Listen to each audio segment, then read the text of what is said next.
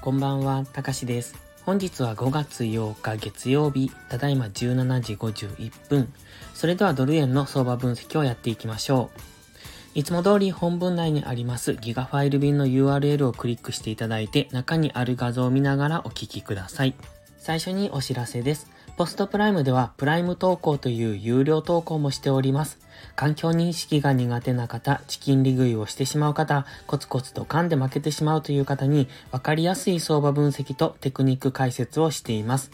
毎日投稿してますので、ご興味のある方はまずは2週間の無料期間からお試しください。プライム価格は徐々に値上げを考えておりますので、気になる方はお早めの行動がお得です。ではまず4時間足から見ていきましょう。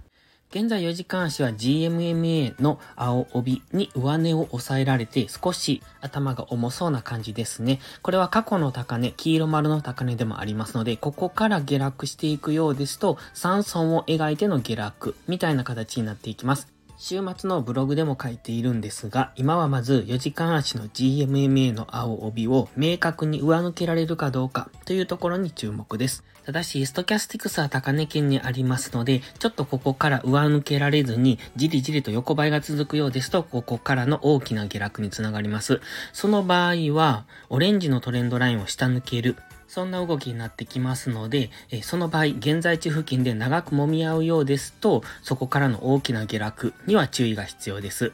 ただ、揉み合っている間に4時間足のストキャスティクスの加熱感を解消に動く可能性もありますので、そうなると次の上昇が見込めますので、まずはもう少し買い足でのレンジを見ておく必要がありますね。では、1時間足です。現在は1時間足の GMMA に下値をサポートされ、そして4時間足の GMMA に上値をレジスタンスされている、そんな状態です。ちょうどそれが1時間足に描いた黄色のボックスですね。この中でのレンジとなっておりますので、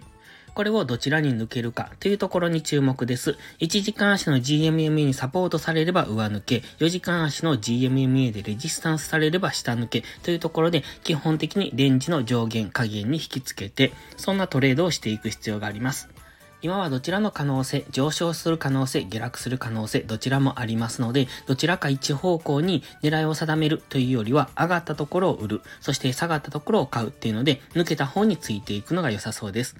ただし、下抜けた場合は、またオレンジのトレンドライン付近からの反発をしてくる可能性がありますので、4時間足の上昇トレンドを崩すまでは基本的に押し目買いを見ておくのがいいと思います。ので、黄色のボックス、上抜けた場合はついていく。下抜けた場合は一旦様子見、もしくは下落で狙うのであれば短く狙っていくのがいいと思います。それでは本日は以上です。最後までご視聴ありがとうございました。